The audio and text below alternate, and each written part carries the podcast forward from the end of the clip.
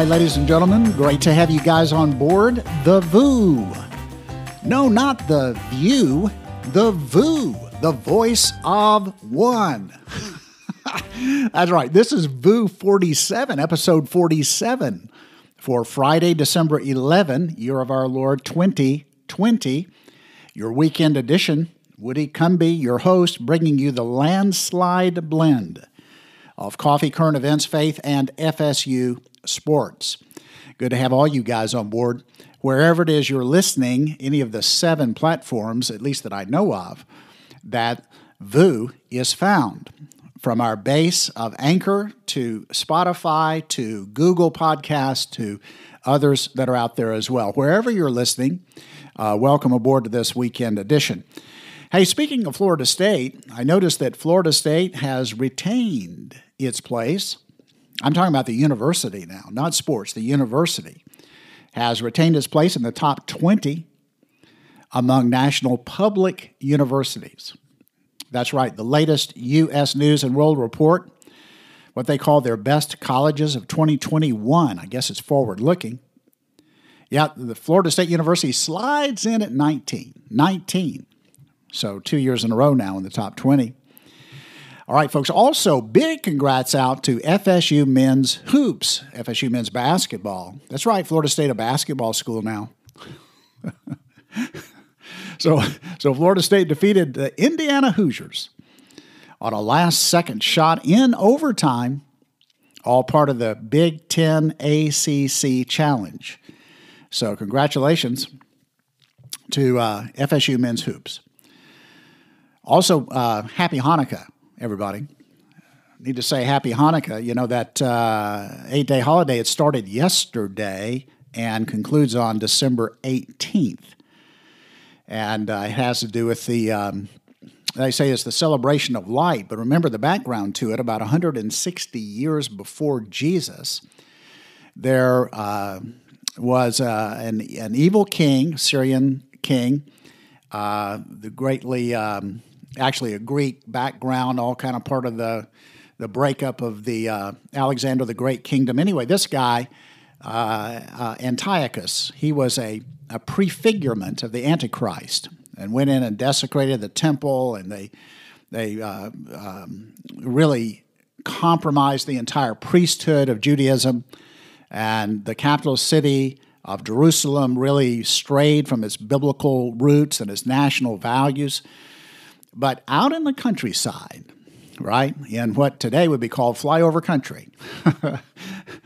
uh, so out out of the countryside, those country folks, they they were gosh, can we say nationalist? I don't know, but for sure they retained the uh, the old time uh, values of uh, that God had put in place for uh, for for Israel. So uh, this guy named Maccabee, two actually brothers, uh, they took up uh, they took up a revolt. Maccabees means the hammer, and so they they led a revolt against this uh, evil king and uh, his influence, and they laid siege to Jerusalem, and they eventually took over the temple and cleansed the temple, and then they were lighting the uh, the seven candle candelabra which was uh, the way it stayed lit was uh, through oil, but they only had one day's worth of oil. But miraculously, it remained lit for eight days, and thus the eight days of Hanukkah. So, uh, welcome uh, everybody to the celebration of Hanukkah, and happy Hanukkah to all those who are celebrating. Oh, but wait. Um, pandering Kamala Harris uh, and her Jewish husband, well, they, they had to send out their Hanukkah greetings. And uh, listen, listen to what uh, this little exchange between Kamala and her husband as they send out their Hanukkah greetings. Take a listen. Hey, everybody, we're here to talk about one of our favorite holidays in our big modern family Hanukkah. And why do you love Hanukkah? I love Hanukkah because it really is about the light and bringing light where there has been darkness. And There is so much work to be done in the world to bring light. And it is a celebration of always Tikkun Olam, which is about fighting for justice and, and fighting for the dignity of all people. Wait, wait, wait, wait. Now, now say what? Well, uh, uh, Hanukkah is always about what?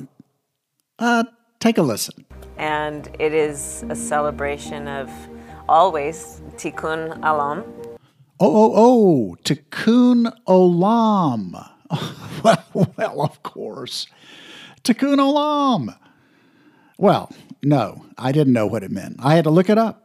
And uh, nobody else knows what it means either. But here's how it's spelled T I K K U N O L A M. It is a Hebrew phrase, and according to Wikipedia, Tikkun Olam is in Hebrew means repair of the world. A concept in Judaism interpreted by some Orthodox Judaism as the prospect of overcoming all forms of idolatry and by other Jewish thinkers as an aspiration to believe and act constructively and beneficially. Now, later it says this, a few sentences later. It says, for many contemporary pluralistic rabbis. Now, what does that mean? Pluralistic rabbis. Hmm. The term refers to, quote, Jewish social justice, end quote. Well, of course it does. Of course it does. I mean, there's no way to actually just say Happy Hanukkah, send out a Happy Hanukkah re- greeting without somehow spinning in there social justice. That's Kamala. She's she got it done. She uh, she found some crazy phrase that uh, Tikkun Olam that uh, you, you know, and what's interesting about it is that uh, well, of course, it has nothing to do with Hanukkah. Nothing. But Kamala managed to get it in there because uh, you got to get in that social. Ju- can't possibly just say Happy Hanukkah. That would be too easy. Ah, all right, folks. Uh, hey, by the way, though, before we uh, before we go to our first break, um, I know you want to. I, I, I know that you want to know about Time Magazine's Person of the Year comes out about this time of year every year, and Time Magazine puts that person on the on the cover, and um, and I know you just wait for it, uh, who that person is going to be. Well, this year it's not a person; uh, it's more than one person, and here is the big reveal. According to Breitbart, it says uh, Joe Biden, Kamala Harris beat out coronavirus frontline workers for Time Person of the Year. According to Haris uh, Alic on uh, yesterday, he wrote uh, Joe Biden and his running mate Kamala Harris, uh, who uh, were named Time Magazine's Person of the Year on Thursday, beating out three other contenders, including healthcare workers on the front line of the novel coronavirus pandemic. Well, of course. Now, uh, we spent the entire year celebrating frontline workers, right? That's the whole thing has been these brave souls, uh, these frontline workers in medical profession and, and related that are on the front lines of, of fighting this pandemic. And we've gotten signs and we put them out in front of hospitals and various other places. Heroes work here heroes work here. We've had flyovers by uh, the Thunderbirds and the Blue Angels, and we've had commercials on television. Uh, the frontline workers against this pandemic, the pandemic that is reported on 24 7 for this entire year once the news broke on it after the impeachment, of course. And it's been nonstop pandemic, and these are the folks on the front lines we've been told to celebrate. And we come here to the end of the year, and who gets Person of the Year? Of course, Joe and Kamala, or Kamala. You know, she can't decide how to pronounce it. But anyway, they get it. Why? Well, for the same reason Barack Obama got a Nobel Prize. I mean, you would think you would at least can't we do frontline workers this year and let Joe and Kamala do do it next year when they've actually done something? actually done something? Oh no. Anyway, that's uh, that's just exactly how in the tank the media is. All right, folks. So, uh, hey, we're going to have uh, three segments. We're going to have peace in our time, not buying it, and the Supreme Court. All right, we'll be right back.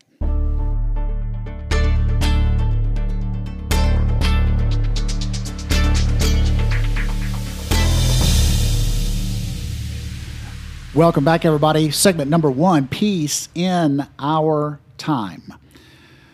Okay, so uh, yesterday the announcement was made, this according to Axios, and uh, Barak Ravid, the uh, author of this story from reporting from Tel Aviv, the headline reads uh, Morocco to normalize ties with Israel in deal with Trump over Western Sahara. It says Morocco has agreed to establish full diplomatic relations with Israel, President Trump announced on Thursday. The Moroccan decision comes as part of a deal that includes U.S. recognition of the disputed territory of Western Sahara as part of Morocco. Why it matters?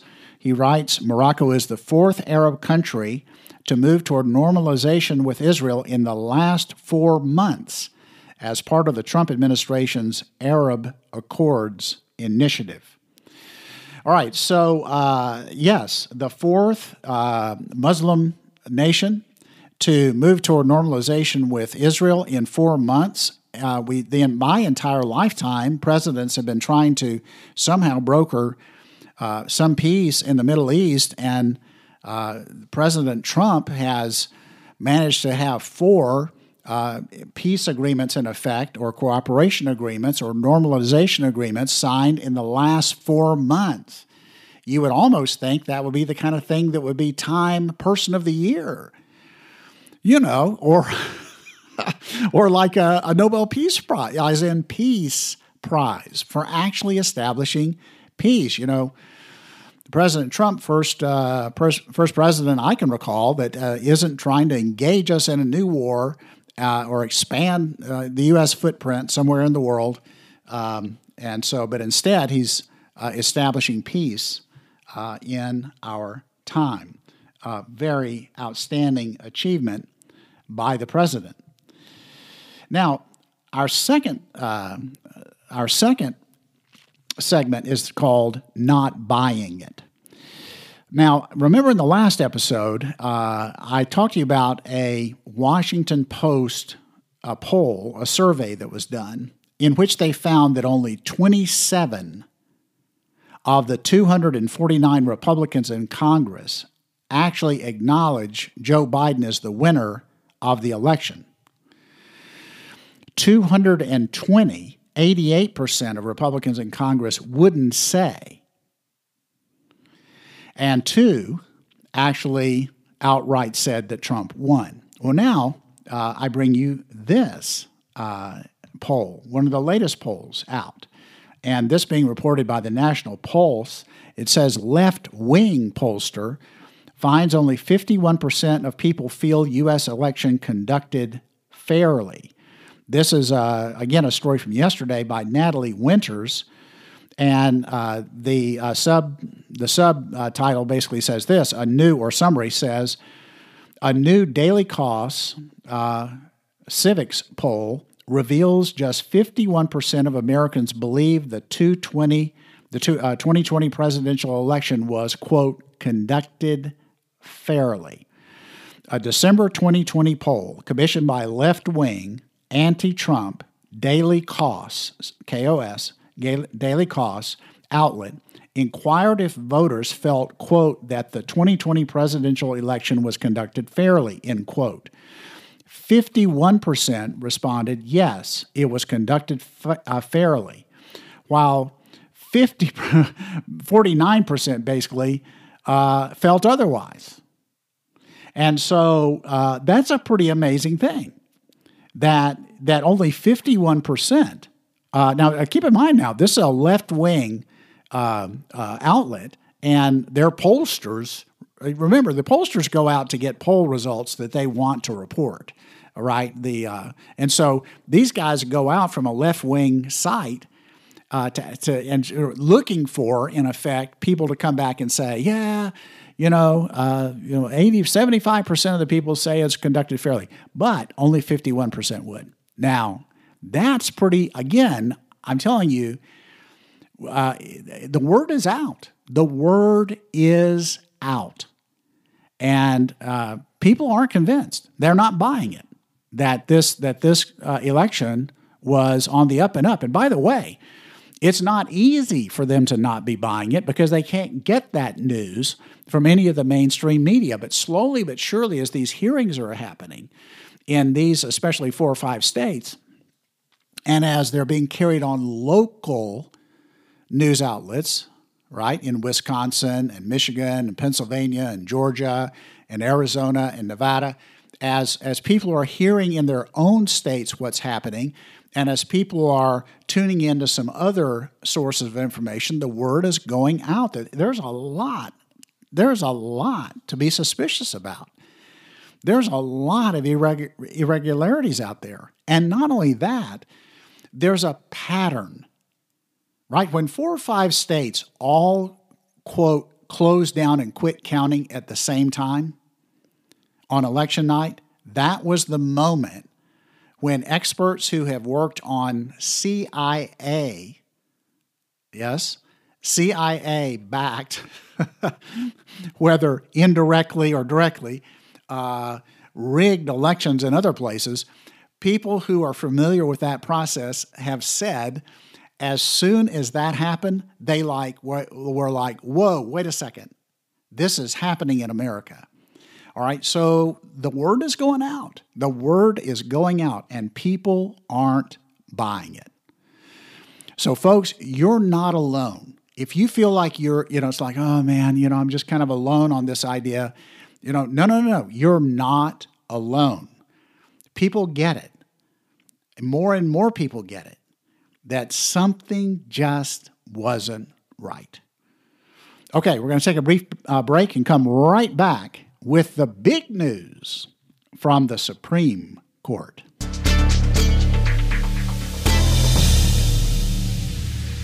Okay, welcome back to a discussion of the blockbuster news today from the Supreme Court of the United States of America. And I'm very happy that I did not get this VOO recorded earlier in the day or even afternoon because literally I was I was recording this voice of one and the final segment had to do with the suit being brought by Texas against uh, against Wisconsin, Michigan, Pennsylvania, and Georgia. And uh, then I get I get uh, first of all a text from a friend saying hey, wait, breaking. Uh, the Supreme Court has has uh, rejected the Texas suit, and then of course I get these notifications beginning to come across. So thank goodness that this isn't dated right away. So just uh, first of all, uh, thankfulness for the for the timing of it all. But I have to say, this is a shocker. This is a shocker, and I say this because the I'm going to read in a moment the actual text of what the Supreme Court uh, decision was, what they released today. It's just a few sentences long. But it is a shocker because, um, uh, for reasons I'll explain in a minute constitutionally, but also because of how much momentum it had behind it. Over 100 and I think 126 um, uh, congressional uh, folks from the U.S. Congress had signed on to it. The President of the United States had become a party to it. Uh, he personally had become a, a, party to it because he's the most injured party. Um, uh, other states, 17 or 18 states, had joined in on the suit. I mean, it had huge momentum. Uh, you would have thought to at least for it to be heard, and Ted Cruz was going to argue it right before the Supreme Court. I mean, this was going to be like the Supreme Court hearing of all hearings. And by the way, not to be outdone, 20, count them, 20 uh, Democrat states rallied to file uh, uh, briefs with the uh, court uh, opposing the Texas lawsuit. Well, anyway, uh, so today, this afternoon late, uh, they, uh, the Supreme Court of the United States, uh, here's what it says. This is uh, Order List uh, 592 U.S., Friday, December 11, 2020, Order in Pending Case. Uh, 155, comma, original, Texas versus Pennsylvania, comma, et al., meaning Texas and their suit against Pennsylvania, Georgia, Wisconsin, and uh, Wisconsin and Michigan. It says the state of Texas, this is what they wrote. This is their, I'm reading from their decision. So it says uh, Friday, December 11, 2020, order impending case, uh, Texas versus Pennsylvania et al. says the state of Texas motion for leave to file a bill of complaint is denied for lack of standing under Article 3 of the Constitution. More of that in a minute. Uh, Texas has not demonstrated a judicially cognizable interest in the manner in which other another state conducts its elections. All other pending motions are dismissed as moot. Statement of Justice Alito, with whom Justice uh, Thomas joins. In my view, we do not have discretion to deny the filing of a bill of complaint in a case that falls within our original jurisdiction. These are textualists now that are this one sentence dissent. See Arizona versus California, 589 U.S., February 24, 2020, Thomas J. dissenting. I would therefore grant the motion to file the bill of complaint, but would not grant other relief, and I express no other, uh, uh, no, no, view on any other issue. Okay, so basically, uh, Alito and, and Thomas are saying they would have uh, allowed this suit to come forward. Why? Because it is within their original jurisdiction. Okay, so let's go back to this phrase lack of standing, according to Article 3 of the U.S. Constitution. Well, um, Article 3 of the Constitution uh, is, in my opinion, what establishes uh, the standing that Texas has before the court. So let's look at let's look at this. In Section Two of Article Three of the United States Constitution, uh, in Article Three is is uh, establishing the judicial powers, uh, the Supreme Court, and and uh, whatsoever other courts the Congress uh, might establish. And so, in Section Two of Article Three, I quote: "The judicial power." Shall extend to all cases in law and equity arising under this Constitution, the laws of the United States, and treaties made or which shall be made under their authority, to all cases affecting ambassadors or public ministers and consuls, to all cases of admiralty and maritime jurisdiction, to controversies to which the United States shall be a party, to controversies between two or more states and the section goes on. So, one of the reasons, part of the magic, the you know, the secret sauce of this Texas suit is that they were suing. It wasn't citizens suing us, you know, the citizen of Wisconsin suing Wisconsin for not doing a fair election. No, this is a state uh, suing a state, which gives it instant and immediate, right? Access to the Supreme Court. It doesn't have to come up through a state Supreme Court or district courts or whatever, circuit courts or whatever it is, because the Constitution in, in Article 3, Section 2 uh, says they have jurisdiction over suits between states. Well, that's what this is. So the, anyway, so then the, then they say they were they didn't demonstrate a judicially cognizable um, uh, sense in which uh, what these other states did uh, somehow affected theirs. Now, listen, this is a 154 page filing by Texas, 154 pages. So uh, I'm, I'm stunned. Uh, first of all, Alito and Thomas are right under this section. Uh, they should have at least agreed to hear it, at least agreed to hear it. But that's what that's the difference between a, an, an originalist, right, and others. So, but but by the way, they took no vote, so it's not like there there was a um, a split decision. It was a, it was like more or less a unanimous with this kind of mild dissent, you might say. So um, I'm stunned by it, and we'll see if Texas tries to come back and modify uh, what it is, uh, because maybe what the Supreme Court is saying uh, is, you know, hey, um, you, are gonna you're gonna have to demonstrate uh, more than you did in 154 pages that the citizens of Texas were affected uh, by what the other states did. But hey, guys, before I say goodbye today, hey, that this is not it. There, there are states, there are hearings and lawsuits. There was a five-hour hearing today in Wisconsin. I mean, there are suits in every there in Wisconsin, in Mi- Michigan, in Pennsylvania, still in Georgia. Uh, for all it's worth, Arizona, Nevada is breaking open. I mean, they the folks in Nevada are finally starting to see the light out. Guys, it's it's do not throw in the hat. Do not throw in the towel. It's uh it's hey hey this is not what I thought was going to happen. But you know what? Uh, have faith, ladies and gentlemen. Have a wonderful weekend and enjoy it. And I'm going to see you on Monday, uh, and we'll pick up on on VOO, which will be episode 48. God bless you guys. Have a great weekend.